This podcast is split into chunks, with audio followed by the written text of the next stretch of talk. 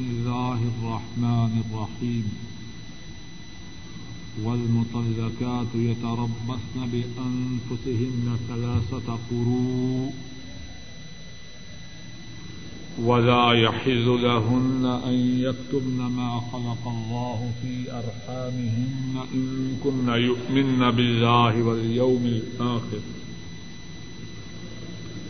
وبعولتهن أحق بردهن في ذلك إن أرادوا إصلاحا ولهن مثل الذي عليهن بالمعروف وللرجال عليهن درجة والله عزيز حكيم اور وہ عورتیں جن کو طلاق دی جائے اپنی جانوں کے ساتھ تین قرو تک، تین حیض تک یا تین توہروں تک انتظار کریں۔ اور ان کے لیے جائز نہیں اگر ان کا اللہ کے ساتھ اور قیامت کے دن کے ساتھ ایمان ہے کہ کہ وہ اس چیز کو چھپائیں جو اللہ نے ان کے رحموں میں پیدا فرمائی ہے۔ اور اس بارے میں اگر ان کے خامن اصلاح کا ارادہ کریں، تو ان عورتوں کے واپس پلٹانے کے زیادہ حقدار ہیں۔ اور عورتوں کے لیے حقوق ہیں بھلائی کے ساتھ، جس طرح کے ان کے ذمہ واجبات ہیں۔ وزر رجال علیہن درجہ اور مردوں کے لیے عورتوں پر درجہ ہے۔ واللہ عزیز حکیم۔ اور اللہ غالب حکمت والے ہیں۔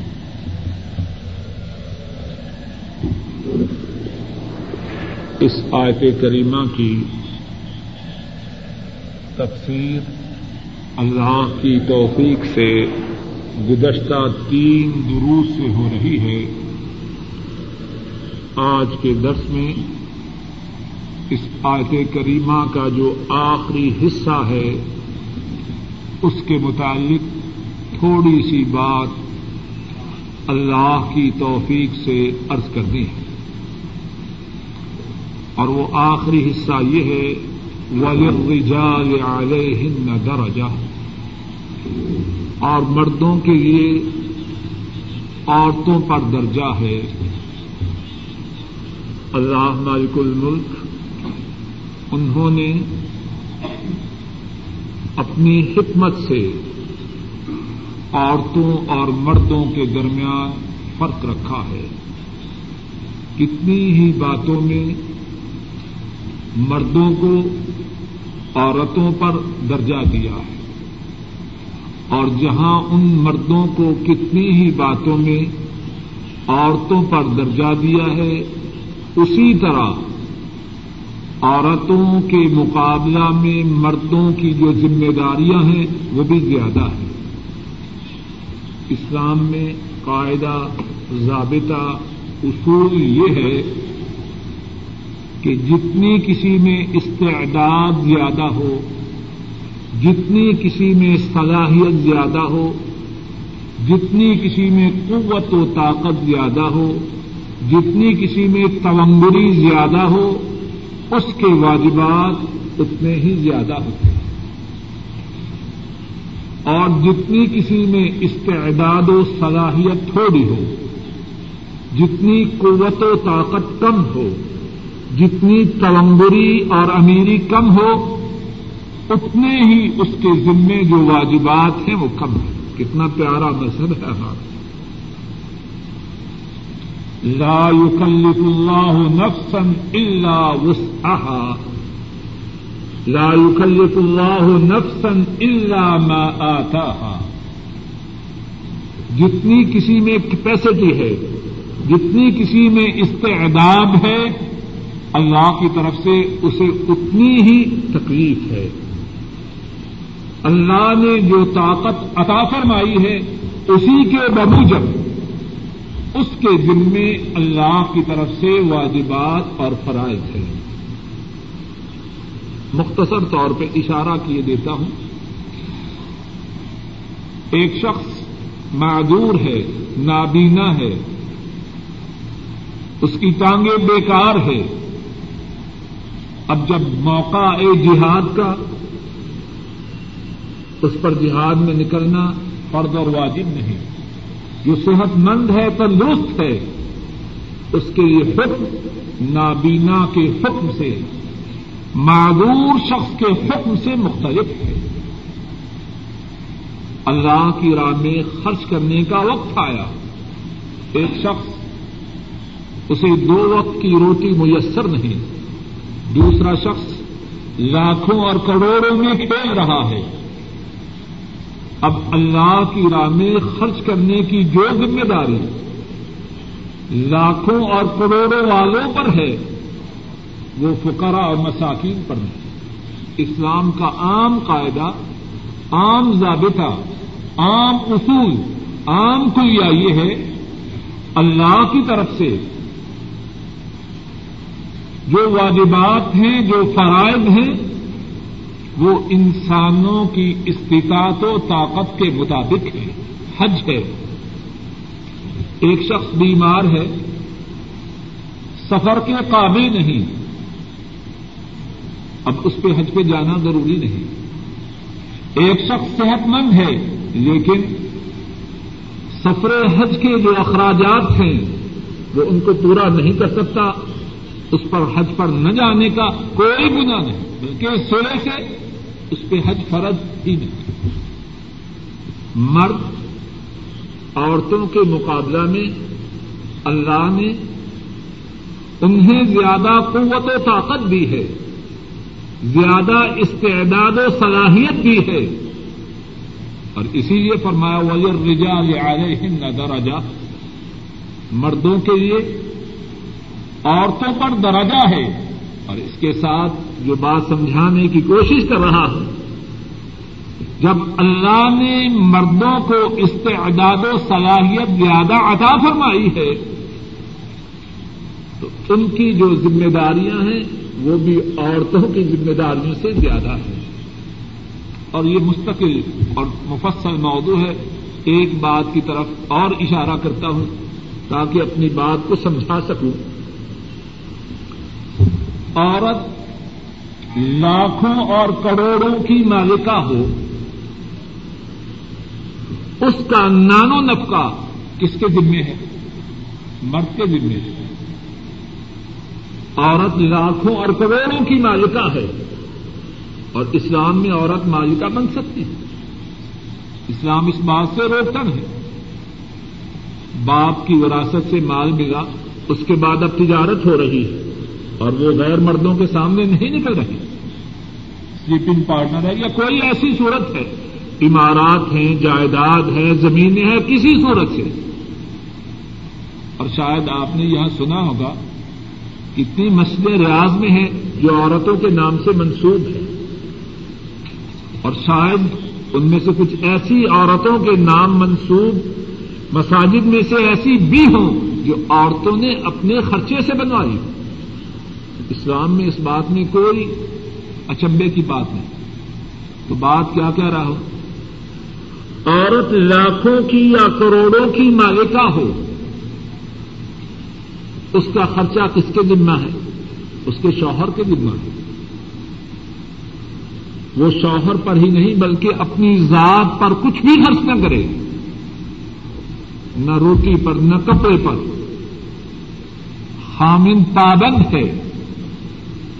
کہ اس کے اخراجات اپنی استطاعت اور طاقت کے مطابق پورے کریں۔ بات یہ اب کر رہا ہوں کہ جب مردوں کو اللہ نے درجہ دیا، تو ان کے واجبات، ان کے فرائض بھی زیادہ ہیں۔ اور مردوں کو عورتوں پہ جو فضیلت اللہ نے عطا فرمائی ہے، قرآن کریم کی ایک اور آیت کریمہ میں بھی اس کا اللہ نے ذکر فرمایا ہے۔ سورہ النساء، آیت نمبر چونتیس صفحہ نمبر چوراسی دیکھیے۔ آیت کریمہ کی ابتدا ہوتی ہے، صفحہ نمبر چوراسی، ایٹی فور۔ فرمایا، الرجال قوامون على النساء بما فضل الله بعضهم على بعض۔ الرجال قوامون على النساء بما فضل الله بعضهم على بعض وبما أنفقوا من أموالهم. فالصالحات فالصالحات قانتات حافظات للغيب بما حفظ الله. فرمایا، مرد حاکم ہے عورتوں پر۔ الرجال قوامون على النساء بما فضل الله بعضهم على بعض. آدمی حاکم ہیں عورتوں پر. اس وجہ سے کہ اللہ نے کچھ انسانوں کو دوسرے انسانوں پر برتری عطا فرمائی. وبما انفقوا من اموالهم اور اس وجہ سے کہ مرد اپنے مالوں سے خرچ کرتے ہیں۔ عورتوں کا نان نفقہ، اولاد کا نان نفقہ کس کے ذمہ ہے؟ مردوں کے ذمہ۔ وبما انفقوا من اموالهم اور اس وجہ سے کہ مرد اپنے مالوں سے خرچہ کرتے ہیں۔ فالصالحات، پس نیک عورتیں۔ نیک بیویاں قانتات تابے دار ہیں۔ حافظات للغیب بما حفظ اللہ۔ وہ غیب کی حفاظت کرنے والی ہیں جس کی حفاظت اللہ نے کی۔ مرد ہمیں موجود نہیں۔ مرد کی عزت کی۔ مرد کے مال کی۔ مرد کی اولاد کی حفاظت کرتی اس آیت کریمہ میں، سوسائٹی میں اور کنبا میں جو مرد اور عورت کی باہمی حیثیت ہے، اس کو واضح فرما دیا۔ الرجال قوامون على النساء بما فضل الله بعضهم على بعض۔ مرد حاکم ہے عورتوں پر، اس وجہ سے کہ اللہ نے بعض کو بعض سے فضیلت عطا فرمائی ہے۔ اور اس وجہ سے کہ مردوں نے اپنے مالوں سے جو خرچ کیا فصالحات نیکوکار عورتیں قانتات تابے دار ہیں۔ مرد حکمران ہیں اور وہ تابے دار ہیں۔ اور مردوں کی حکمرانی اور عورتوں کی جو تابے داری ہے اس کے متعلق تفصیل سے گفتگو اللہ کی توفیق سے گزشتہ دو دروس میں گزر چکی ہے۔ مردوں کی جو حکمرانی ہے، اس میں استداد کی اسلام میں اجازت نہیں۔ اس میں ظلم نہیں۔ اس میں عورتوں کے حقوق کو طلب کرنا نہیں۔ اور عورتوں کی جو تابے داری ہے، اس سے مراد یہ نہیں کہ عورتیں غلام ہیں۔ یا وہ حیوان ہیں؟ نہیں.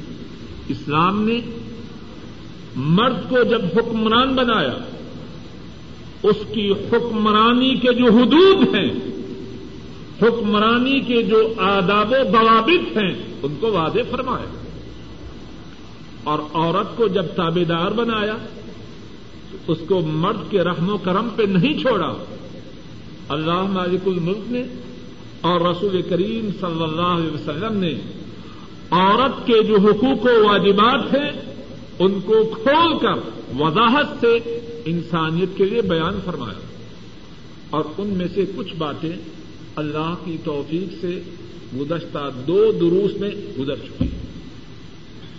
بس نیک عورتیں وہ دار ہیں، اس غیب کی حفاظت کرنے والی ہے یہ نہیں مرد گھر سے نکلا، شرم و حیا کا جنازہ نکل گیا۔ یہ بات نہیں اس غیب کی حفاظت کرنے والی ہے جس کی اللہ نے حفاظت کی۔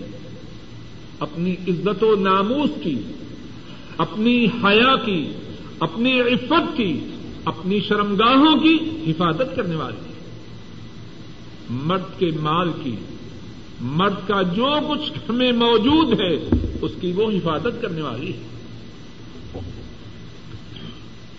گزشتہ درس کے آخر میں بھی اس بات کی طرف اشارہ کیا، پھر کیے دیتا ہوں۔ بعض لوگ عورت اور مرد کے جو باہمی معاملات ہیں، ان کی انتہائی غلط صورت پیش کرتے ہیں۔ اور نام رکھتے ہیں کہ اسلام میں مساوات ہے اور مرد اور عورت دونوں مساوی ہیں۔ جو شخص مساوات جن معنوں میں کہ ہم سب جانتے ہیں، ان معنوں میں مساوات کے لفظ کو استعمال کرے، اسے قرآن کریم کی یہ آیت کریمہ پڑھنی چاہیے۔ سورہ النساء آج نمبر چونتیس۔ اور رجال قوامون على النساء بما فضل اللہ بعضهم على بعض.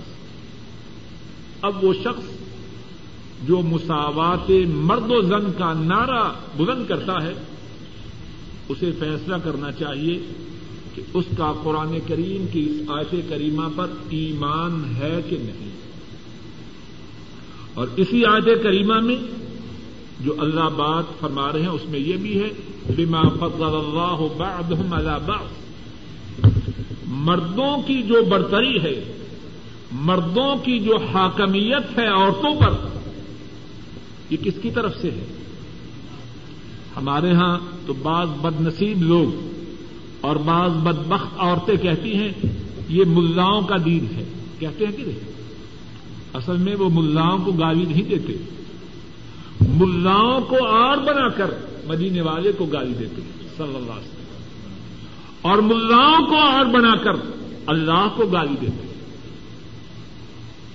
مولوی کا نام لے کر کتاب و سنت کی نفی اور تردید کرنے کی کوشش کرتے ہیں۔ اب آج کریمہ واضح اور اللہ، سبحان اللہ اللہ تعالی کی باتیں انتہائی حکمت سے معمور ہے جب مردوں کی عورتوں پر حکمرانی کا ذکر فرمایا، تو ساتھ ہی کیا فرمایا؟ یہ کس کی وجہ، کس نے کیا ایسا؟ ما فضل اللہ بعضهم على بعض۔ اس وجہ سے کہ اللہ نے بعض کو بعض پر فضیلت دی ہے۔ اگر کسی کو اس حکم پر اعتراض ہے، تو اللہ پر اعتراض کر رہا ہے۔ اور جس طرح کے گزشتہ درس میں بات کہی تھی، دوبارہ کہتا ہوں، کچھ بڑے ہوں، کچھ چھوٹے ہوں، کچھ ماننے والے ہوں، کچھ منوانے والے ہوں، کچھ تابے ہوں، کچھ متبو ہوں، اس سے بغیر تو گھر کا نظام نہیں چل سکتا۔ کسی بھی ادارے کا، کسی بھی انسٹیٹیوشن کا کسی بھی اسکول کا، کسی بھی کالج کا، کسی بھی یونیورسٹی کا، کسی بھی دکان کا اس کے بغیر نظام نہیں چل سکتا۔ اگر سارے ہی چودھری ہوں، سارے ہی قائد ہوں، ماننے والا کوئی بھی نہ ہو، سب کہیں کہ ہم برابر ہیں، نظام نہیں چل سکتا۔ اور اتنی موٹی بات ہے کہ ہم زندگی کے تمام شعبوں میں اس بات کو سمجھتے بھی ہیں، مانتے بھی ہیں اور اس پر عمل بھی کرتے ہیں۔ اگر اس بات کو نہ مانیں، آپ کسی ادارہ کو لے لیجیے دکان work shop school college, university, کہیں بھی نظام نہ چلے گا۔ اور نبی کریم صلی اللہ علیہ وسلم نے ان لوگوں کے انجام سے آگاہ فرمایا۔ جو اللہ کی بنائی ہوئی اس ترتیب کو بدلتے ہیں۔ بات کو سمجھ لیجیے مرد حاکم ہے، عورت تابع ہے۔ اور پھر میں زور دے کے کہتا ہوں اور تکرار سے کہتا ہوں، مرد کی حاکمیت اس میں مطلق العنانی نہیں، اس میں استبدال و ظلم کی اسلام کی طرف سے اجازت نہیں۔ یہ بات پہلے سے سمجھ لیجیے اور عورت کی جو تابے داری ہے، اس کے حقوق کے ساتھ ہے۔ یہ بات پہلے گزر چکی۔ ہے اب جو بات کہہ رہا ہوں وہ یہ ہے، اگر کوئی قوم، کوئی گروہ، کوئی امت اللہ کی طرف سے اس سیٹ اپ کو، اس نظام کو بدلنا چاہے کہ معاملات کی باغ ڈور مرد کی بجائے عورت کے ہاتھ میں آ جائے تو پھر اس گھر پہ سلام اس امت پہ سلام اس قوم پہ سلام اس گھر کی آفیت نہیں۔ اس معاشرے کی آفیت نہیں۔ اس قوم کی آفیت نہیں۔ صحیح بخاری میں حدیث ہے، حضرت ابو بکرا رضی اللہ تعالی عنہ وہ بیان کرتے ہیں۔ رسول کریم صلی اللہ علیہ وسلم فرماتے ہیں، لن يفلح قوم ولو امرهم امرأة وہ قوم کبھی کامیاب و کامران نہیں ہو سکتی۔ جس قوم نے اپنے معاملات کی باغ دور، عورت کو سونپ دی۔ اب بتلائیے، مدینے والے کی بات سچی ہے یا جھوٹی؟ اور وہ وہ ہیں جب دین کی بات فرماتے ہیں، اپنی مرضی سے نہیں فرماتے۔ اللہ کی طرف سے وہی آتی ہے۔ اور اس وہی کی روح سے دین کی بات ارشاد فرماتے ہیں۔ اللہ فرماتے ہیں، وما ينطق عن الهوى ان ہوا اللہ یوحا محمد صلی اللہ علیہ وسلم اپنی خواہش سے نہیں بولتے. محمد صلی اللہ علیہ وسلم اپنی خواہش سے نہیں بولتے. وہ تو وہی ہے. آسمان کی طرف سے ان پہ وہی آتی ہے اور وہ گویا ہوتے ہیں. وہ بات کو ارشاد فرماتے ہیں. اب انہوں نے کیا فرمایا؟ جس قوم نے اپنے معاملہ کی بات ڈور عورت کو دی، وہ کامیاب و کامران نہیں ہو اور پھر دیانت داری سے اگر لوگ اپنے معاشرے میں ندر دوڑائیں، کتنے گھر ایسے ہیں کہ ان کی بربادی اور تباہی کا بنیادی سبب یہ ہے کہ سارے معاملات عورت کے ہاتھ میں ہیں۔ اللہ کی طرف سے جو نظام وہ کیا ہے؟ مرد حاکم ہے عورت تابیدار اپنے سبق کی طرف آئیے۔ فرمایا، واللہ عزیز الحکیم اللہ اکبر۔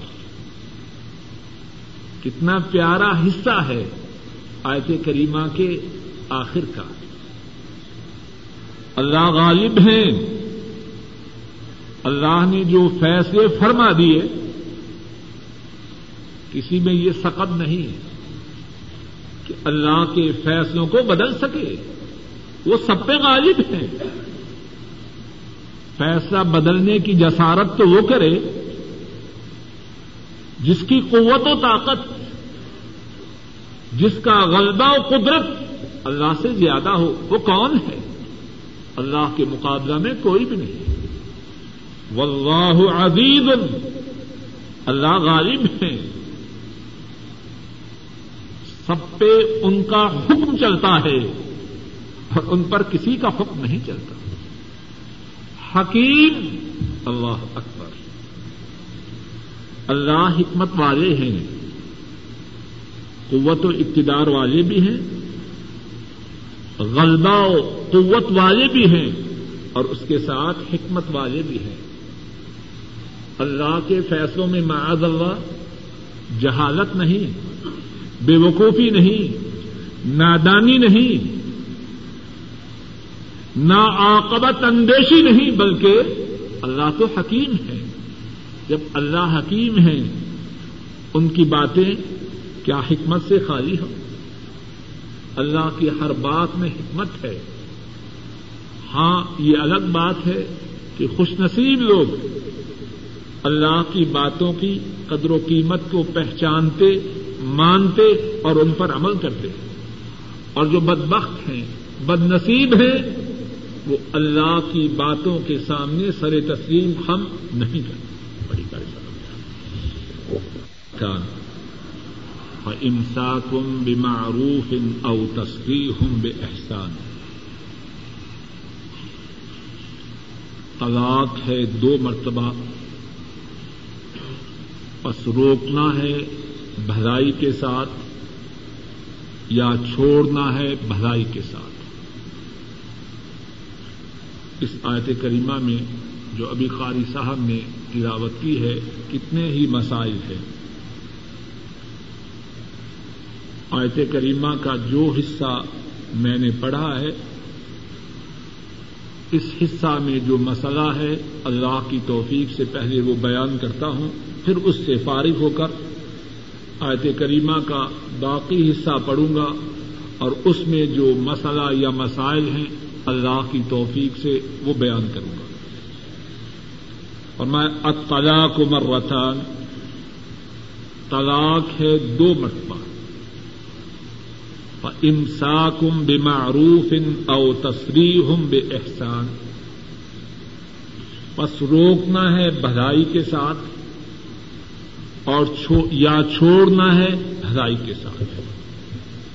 پہلی بات جو آیت کریمہ کے اس حصہ کے متعلق عرض کرنی ہے وہ یہ ہے کہ اس آیت کریمہ کا شان نزول کیا ہے۔ امام ابو داود راہ محلہ بیان فرماتے ہیں، حضرت عبد اللہ ابن عباس رضی اللہ تعالی عنہما، وہی رک جائی بھائی حضرت عبد اللہ ابن عباس رضی اللہ تعالی عنہما وہ بیان کرتے ہیں، ان الرجل كان اذا طلق امرأته فهو حق برجعتها وإن طلقها ثلاثا. فنسخ ذلك فقال الطلاق مرتان. امام ابو داود رحمہ اللہ بیان فرماتے ہیں، حضرت عبد اللہ عباس رضی اللہ تعالی عنہما وہ روایت کرتے ہیں کہ طریقہ یہ تھا کہ آدمی جب اپنی بیوی کو طلاق دیتا تو وہ خود ہی رجوع کر لیتا، اگرچہ اس نے تین مرتبہ طلاق دے دی۔ جتنی مرتبہ بھی چاہتا طلاق دیتا اور عدت کے ختم ہونے سے پہلے پھر رجوع کر لیتا۔ اللہ تعالی نے مردوں کے اس اختیار کو محدود کر دیا۔ فنوں سے خاص یہ۔ بات منسوخ ہو گئی۔ اور اللہ رب العزت کی طرف سے قرآن کریم میں یہ آیت کریمہ اتری اطلاق مرتان انسا کم بمعروف او تصریح بے احسان طلاق ہے دو مرتبہ۔ بس روکنا ہے بھلائی کے ساتھ یا چھوڑ دینا ہے بدھائی کے ساتھ؟ کیا مقصد؟ مرد جب عورت کو طلاق دے، دو مرتبہ طلاق دینے کے بعد اس کو رجوع کا حق باقی رہتا ہے۔ اب جو جب دو مرتبہ سے بات اوپر چلی گئی تو مرد کا رجوع کا حق ختم ہو گیا۔ اب بتلائیے، اس آیت کریمہ میں اللہ تعالی نے کس کے حق کی حفاظت کی؟ بولیے، عورت کے حق کی۔ بات ابھی تھوڑی دیر پہلے ارض کر رہا تھا۔ مرد کو اللہ نے فضیلت دی ہے، اس کو حاکم بنایا ہے، لیکن اس کی حکمرانی اس میں استداد نہیں۔ یہ نہیں جیسے چاہے ویسے کرے، بلکہ اللہ رب العزت نے اور رسول کریم صلی اللہ علیہ وسلم نے مردوں کی جو حکمرانی ہے، اس کو محدود کر دیا ہے۔ اس کے لیے آداب و ضوابط بیان فرمائے ہیں۔ اور انہی میں سے ایک ادب یہ ہے کہ دو مرتبہ طلاق دی پہلی مرتبہ طلاق دینے کے بعد مرد کو اختیار ہے۔ چاہے رجوع کر لے چاہے چھوڑ دے۔ چاہے پہلی مرتبہ طلاق دینے کے بعد مرد کو اختیار ہے رجوع کا۔ دوسری مرتبہ طلاق دی، مرد کو اختیار ہے رجوع کرنے کا۔ یا جب دوسری مرتبہ طلاق دینے کے بعد عدت پوری ہوئی، اب اس کا اختیار باقی نہ رہا۔ اور پھر اور بات دیکھیے۔ اللہ مالک الملک کیا فرماتے ہیں؟ انسا کم بیماروف معروف۔ ایک شخص ہے اللہ نہ کرے اپنی بیوی کو طلاق دیتا ہے۔ اب رجوع کرتا ہے۔ کس لیے کرتا ہے؟ اس لیے کہ چھوڑنا تو ہے اس کو اب اس کو خوب تنگ کروں اللہ اس کی اجازت نہیں دیتے۔ انساکم بیماروف اگر بیوی کو دوبارہ بیوی بنا کے رکھنا ہے، تو انساکم بیماروف ہو۔ اس کے جو حقوق ہیں، ان کو ادا کیا جائے۔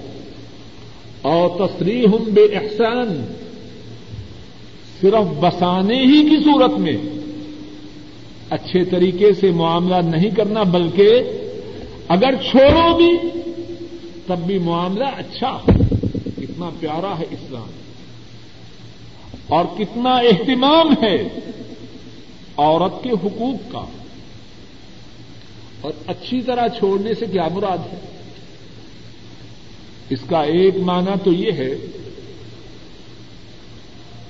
کہ بیوی کو کچھ چیزیں طلاق سے پہلے دے چکا ہے۔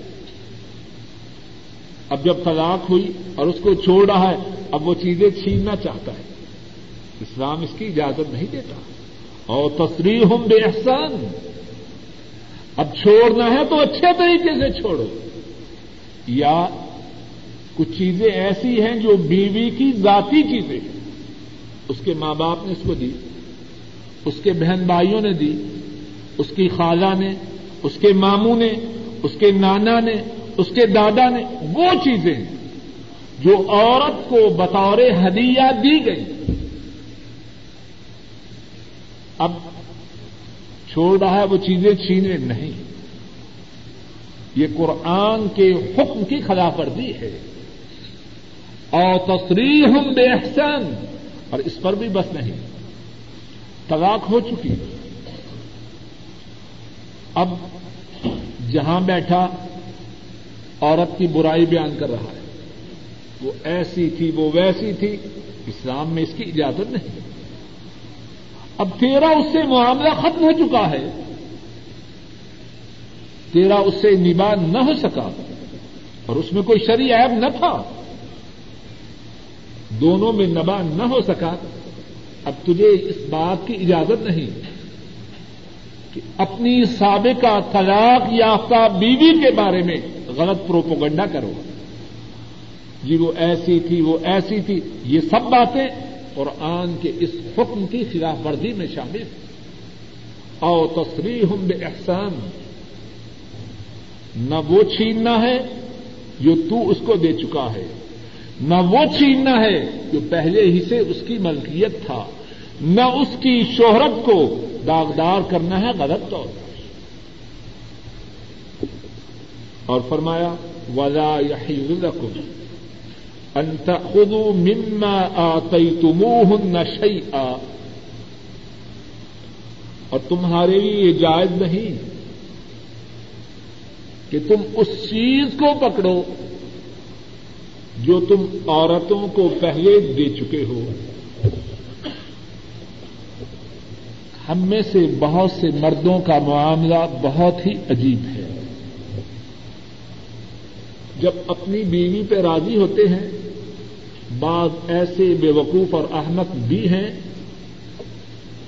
کہ بیوی کے بیوی کی حیثیت کو اپنے ماں باپ کی حیثیت سے بھی بڑھا دیتے ہیں۔ ایسے بھی احمد ہیں۔ اور جب ناراض ہوتے ہیں، تو پھر یہ چاہتے ہیں کہ بیوی زندہ نظر نہ آئے۔ حماقت کی بات ہے۔ بیوی کی جو حیثیت اللہ نے، اللہ کے رسول صلی اللہ علیہ وسلم نے دی ہے، وہی بہترین ہے۔ اس میں اضافہ کرنا، وہ بھی درست ہے۔ اور اس میں کمی کرنا، وہ بھی درست ہے۔ اور اسی زمن میں جو بات آتی ہے، بعض لوگ شادی ہوئی، بیوی سے رادو ہوئے۔ اب چاہتے ہیں جو کچھ ہے، بیوی کو دے دیا جائے۔ اور بعض تو اس نیت سے بھی دیتے ہیں تاکہ اور جو دیگر ورسا ہیں، اگر میں مر جاؤں تو ان کے ہاتھ کچھ بھی نہ آئے۔ ایک طرف یہ ہے، اب چھ ماہ سال، دو سال، تین سال، پانچ سال گزرے، اب کانٹا بدلا تو چاہتے ہیں کہ جو کھانا کھا رہی ہے وہ بھی اس سے چھین نہ دینے میں اعتدال، نہ چھیننے میں اعتدال۔ یہاں جو بات اللہ مالک الملک فرما رہے ہیں وہ کیا ہے؟ بیوی تم سے جدا ہو رہی ہے، تم نے طلاق دی۔ اب جو کچھ پہلے دے چکے ہو، وہ بیوی سے کیوں چھینتے ہو؟ بات پختہ ہو گئی، تم نے دیا، اس نے لیا۔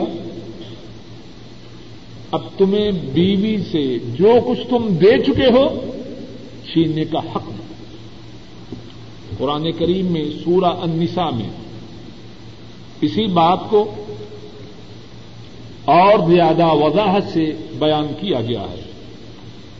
سورہ النساء آیت نمبر بیس اور اکیس، صفحہ نمبر اکیاسی، ایٹی ون۔ اردتم استبدال زوج مكان زوج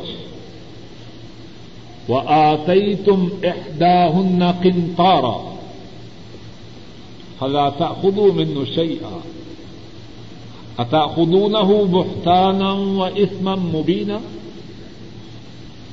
فرمایا، اگر تم ارادہ کرو بیوی کو بدلنے کا اگر تم ارادہ کرو ایک بیوی کی جگہ دوسری بیوی لینے کا کیا مقصد؟ پہلی بیوی کو طلاق دی دوں، پہلی بیوی کو طلاق دے دوں اور کسی دوسری عورت سے نکاح کروں۔ اگر تمہارا ارادہ یہ بنے وہ آتی تم احداہ کنتارا اور ایک بیوی کو تم پہلے خزانہ دے چکے ہو۔ فلا خدو من ہو شیا اب اس خزانہ سے کچھ بھی نہ لو۔ جب دے چکے اب لینے کا کیا مقصد؟ اتا خدون بختان و اسمم مبینہ کیا تم پہلی بیوی کو دیا ہوا خزانہ بہتان باندھ کر اور وعدے گناہ کا ارتقاب کر کے واپس چھیننا چاہتے ہیں۔ کئی فتح خدود فقد افدا بعدكم الى بعد اور تم دیے ہوئے مال کو اس عورت سے کس طرح لیتے ہو؟ جس کو تم اب طلاق دے رہے ہو؟ فقد افدا بعدكم الى بعد اور تم میں سے ایک دوسرے کی طرف پہنچ چکا ہے۔ اس دیواجی حیثیت سے تم زندگی بسر کر چکے ہو۔ اب کس طرح عورت کو دیا ہوا مال واپس لینا چاہتے ہیں وہ اخذنا من کو میساکن غلیظا اور عورتوں نے تم سے پختہ وعدہ لے لیا۔ وہ تمہاری بیوی بنی، تم نے اسے مال دیا، تم نے اس دیواجی زندگی بسر کی۔ اب کس طرح دیا ہوا مال عورت سے چھیننا چاہتے تو یہاں بھی فرمایا، آئیے اپنے سبق کی طرف دوبارہ۔ ولا رکھوں انت خدو مما آئی تمہ نہ تمہارے لیے یہ جائز نہیں۔ جو کچھ تم نے دیا ہے، اس سے کچھ بھی واپس پکڑو۔ اللہ خافا اللہ یقیما حدود اللہ فإن خفتم اللہ یقیما حدود اللہ فلا جناح علیہما فيما افتدت به۔ فرمایا ہاں پہلی حکم کیا تھا؟ دیا ہوا مال طلاق کے موقع پر واپس نہیں لینا۔ اب اس میں ایک استثناء ہے، ایک ایکسپشن ہے، اس کا ذکر ہو رہا ہے۔ فرمایا ہاں اگر ان دونوں کو ڈر ہو، کس کس کو؟ خامن اور بیوی کو۔ کہ وہ اللہ کی حدوں کو قائم نہیں کر سکتے۔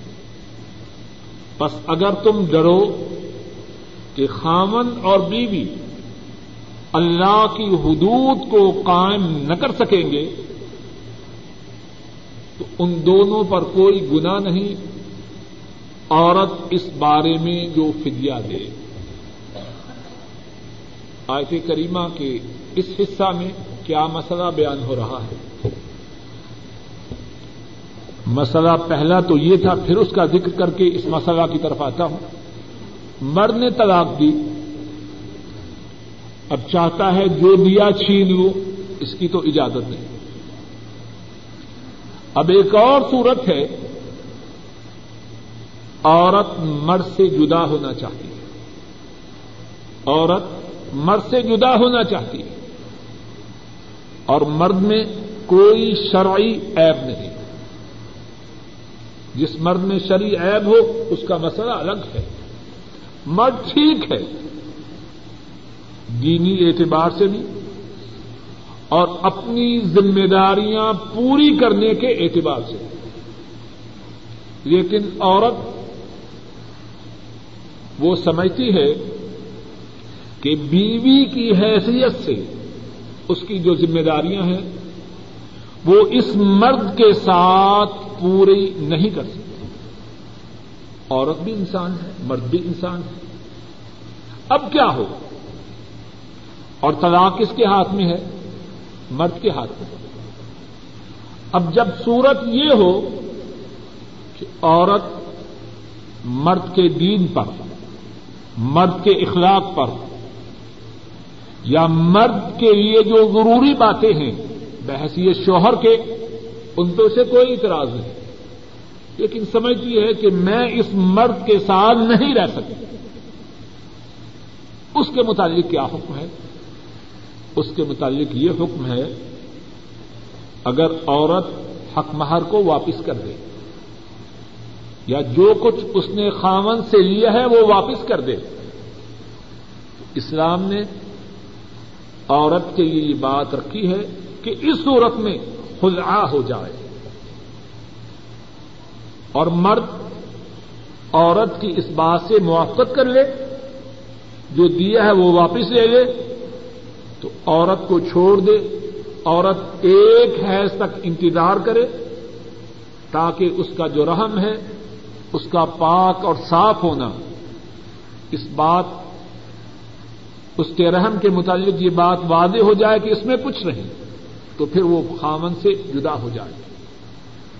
اور اس سلسلہ میں بخاری شریف میں ایک حدیث ہے، حضرت عبداللہ ابن عباس رضی اللہ تعالی عنہما بیان کرتے ہیں، حضرت ثابت بن قیس رضی اللہ تعالی عنہ، ان کی بیوی نبی کریم صلی اللہ علیہ وسلم کی خدمت میں حاضر ہوئی۔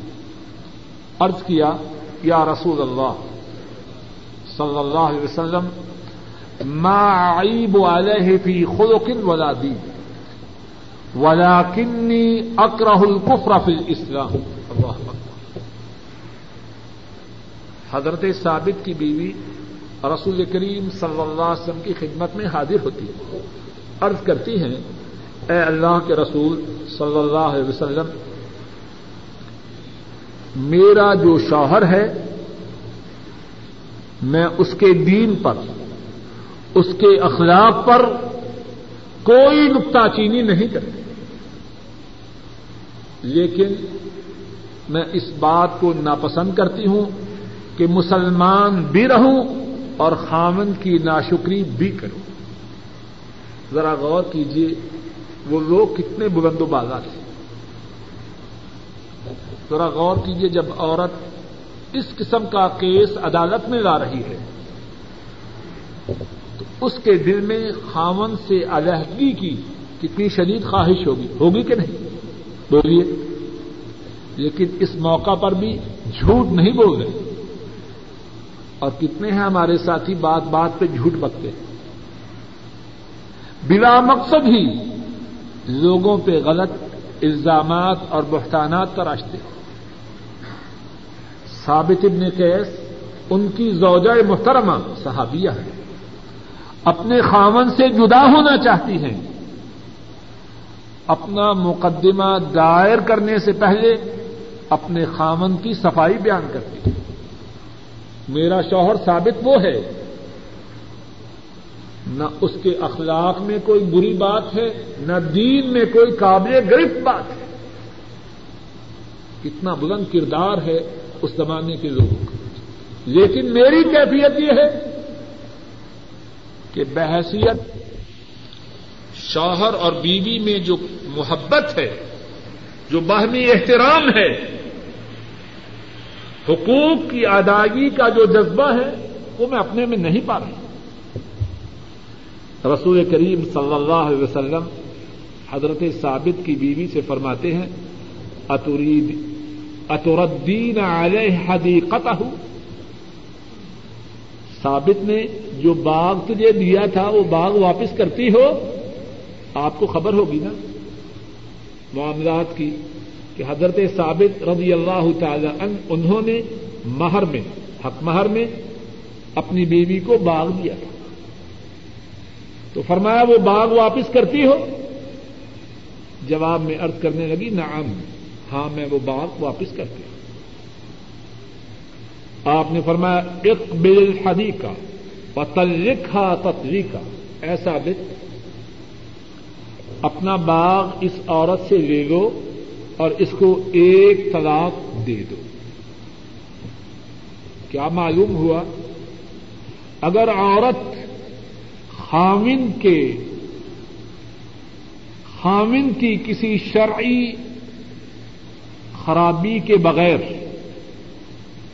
خامن کی بحثیت، شوہر، استعداد اور صلاحیت کے باوجود خامن سے جدا ہونا چاہے تو اسلام میں اس کا نام خلا ہے۔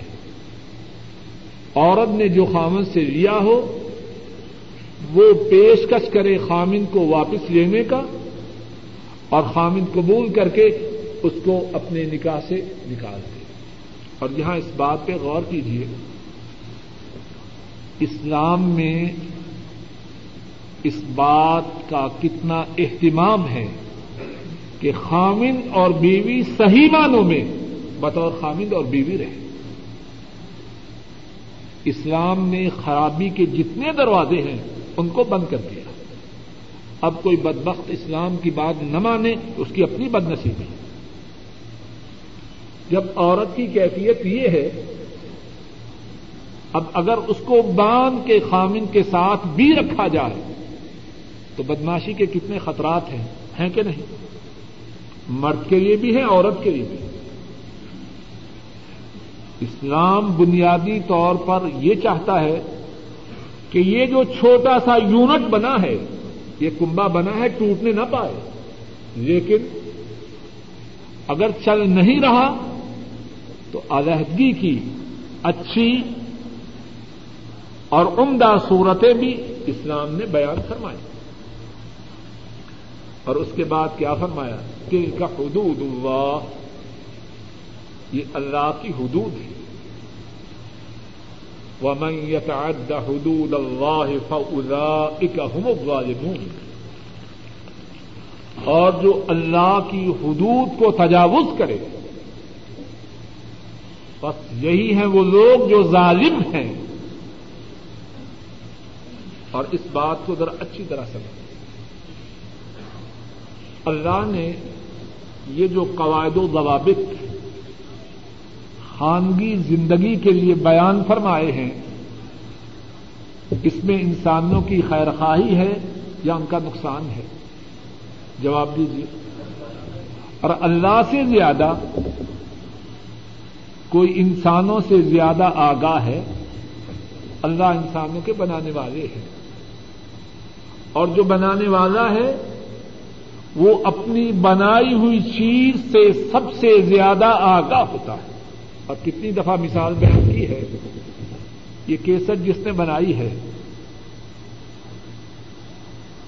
یہ ٹیپ ریکارڈر جس نے بنایا ہے، اس ٹیپ ریکارڈر کے فنکشن کے لیے جو بات وہ بتلائے وہ زیادہ ٹھیک ہے یا بات جو میں بتلاؤں وہ زیادہ ٹھیک ہے؟ بولیے، وہ زیادہ ٹھیک ہے جو وہ بتلائے۔ اور جو شخص اس کی بات کو نہ مانے، اپنی بات چلائے، وہ ظالم ہے کہ نہیں؟ اس نے کہا، یہ ون ٹین پہ استعمال کرو۔ کوئی کہ نہیں، میں ٹو ٹوینٹی پہ استعمال کروں گا۔ وہ جاہل، احمق اور ظالم ہے کہ نہیں؟ اور اللہ نے خانگی زندگی کے چلانے کے لیے جو قواعد و ضوابط بنائے ہیں، جو احکامات دیے ہیں، جو ان کو نہ مانے، وہ ظالم ہے کہ نہیں؟ اس سے بڑا ظالم کون ہوگا؟ اللہ مالک الملک اپنے فضل و کرم سے کہنے والے کو اور سب سننے والوں کو اپنی حدود کی حفاظت کی توفیق عطا فرمائے۔ اور ہمیں ان ظالموں میں سے نہ بنائے جو اللہ کی حدود کو پامال کرتے ہیں۔ اے اللہ اے اللہ، ہماری تمام دعاؤں کو قبول فرما۔ ربنا تقبل منا انك انت السميع العليم وتب علينا انك انت التواب الرحيم وصلى الله تعالى على خير خلقه وعلى اله واصحابه اپنی بیوی کو تین طلاق دی ہو تو کیا وہ شخص بیوی کو اپنے گھر میں بسا سکتا ہے۔ گزشتہ درس میں اس بارے میں قدر تفصیل سے بات عرض کی تھی، سوال پوچھا گیا ہے اور کتنے ہی لوگ اس بات میں پریشانی میں مبتلا ہوتے ہیں، اس لیے جواب دوبارہ عرض کر دیتا ہوں۔ رسول کریم صلی اللہ علیہ وسلم کے زمانہ مبارک میں ایک شخص آپ کی خدمت میں آیا۔ اس کا نام رکانہ بن عبد یزید تھا۔ اس نے اپنی بیوی کو ایک ہی دفعہ تین طلاق دی تھی۔ پریشان ہوا اور پریشانی میں رسول کریم صلی اللہ علیہ وسلم کی خدمت میں حاضر ہوا۔ عرض کی کہ بیوی کو تین طلاق دے چکا ہوں، لیکن اب چاہتا ہوں کہ بیوی کی طرف رجوع کروں۔ آپ صلی اللہ علیہ وسلم نے ارشاد فرمایا تمہاری ایک طلاق ہی واقع ہوئی ہے، تین نہیں، ایک ہوئی ہے۔ تم اپنی بیوی کی طرف رجوع کر سکتے ہو، چنانچہ اس شخص نے اپنی بیوی کی طرف رجوع کر لی رسول کریم صلی اللہ علیہ وسلم کے زمانہ مبارک میں یہی فتویٰ، یہی حکم جاری رہا۔ اس کے بعد حضرت ابو بک رضی اللہ تعالی عنہ، ان کا دور خلافت آیا جو کہ دو سال تین ماہ دس دن تک رہا۔ آپ کے دور خلافت میں بھی مسئلہ اسی طرح جاری رہا۔ ان کے بعد حضرت عمر فاروق رضی اللہ تعالی عنہ، ان کا دور خلافت آیا۔ دو سال تک ان کے دور خلافت میں بھی مسئلہ یہی چلتا رہا کہ اگر کوئی شخص تین مرتبہ اپنی بیوی کو ایک ہی مجلس میں ایک ہی دفعہ طلاق دیتا تو وہ ایک طلاق شمار ہوتا دو سال کے بعد عمر فاروق رضی اللہ تعالی انہوں نے فرمایا کہ اللہ تعالی نے تمہیں یہ اجازت دی تھی، تمہاری آسانی کی خاطر کہ ایک دفعہ طلاق دینے کے بعد اپنی بیوی کی طرف رجوع کر لو دوسری دفعہ طلاق دینے کے بعد اپنی بیوی کی طرف رجوع کر لو۔ تم نے اللہ کی طرف سے جو اجازت تھی اس کو مذاق بنایا۔ اب جس کسی نے ایک ہی وقت میں تین طلاق دی، میں اسے تین ہی قرار دوں گا اور اس کو رجوع کی اجازت نہ دی عمر فاروق رضی اللہ تعالی عنہ نے اپنے دور خلافت میں اپنے دور خلافت کے دو سال گزرنے کے بعد یہ حکم جاری کیا۔ اب دونوں میں سے کس بات پہ عمل کیا جائے؟ ہمارے ملک پاکستان یا ہندوستان یا بنگلہ دیش میں جو احناف ہیں، وہ کہتے ہیں کہ عمر فاروق رضی اللہ تعالی عنہ، ان کا جو فیصلہ تھا، اس پہ عمل کیا جائے۔ جب کوئی شخص اپنی بیوی کو ایک ہی نشست میں یا ایک ہی دفعہ تین طلاق دے دے، بیوی کی طرف رجوع نہ کیا جائے۔ اور ہندو پاک اور بنگلہ دیش میں جو اہل حدیث ہیں وہ کہتے ہیں نہیں۔ جب رسول کریم صلی اللہ علیہ وسلم نے تین طلاق کو ایک قرار دیا، تو ہمیں بھی رسول کریم صلی اللہ علیہ وسلم کی پیروی کرتے ہوئے تین طلاقوں کو ایک ہی قرار دینا چاہیے۔ یہ تو اس مسئلے کا پس منظر ہے۔ ب ایک اور بات جو اس زمانہ میں بہت سے بہت سے لوگوں کے ہاں موجود ہے وہ یہ ہے کہ آدمی نے تین طلاقیں دی ایک ہی مجلس پہ۔ اب پریشان ہوا۔ خامن بھی رو رہا ہے، بیوی بھی رو رہی ہے۔ اب کیا کرتے ہیں؟ کوئی طریقہ نکالو جی۔ کوئی طریقہ نکالو اور مولوی صاحب کیا طریقہ نکالتے ہیں؟ جی حلالہ کر لو ایک رات کے لیے، دو رات کے لیے، تین رات کے لیے کوئی کرائے کا خامد لے آؤ۔ نکاح ہو جائے، ایک، دو یا تین رات کے بعد پھر اس کو وہ اس سے طلاق دے دے اب پہلا خامد اسے نکاح کر رہے یہ طریقہ بہت سے لوگوں نے سنا ہوگا۔ اور اس میں جو خرابی ہے وہ واضح ہے۔ ابھی ہم جو آئندہ درس میں انشاءاللہ سبق پڑھیں گے، اس میں یہ مسئلہ تفصیل سے آئے گا۔ لیکن چونکہ اب بات ہو رہی ہے، تاکہ بات کو سمجھ میں سمجھنے میں آسانی رہے۔ اور رسول کریم صلی اللہ علیہ وسلم نے اس شخص کو جو کسی عورت سے اس لیے نکاح کرتا ہے تاکہ ایک دو رات بعد اسے طلاق دے دے۔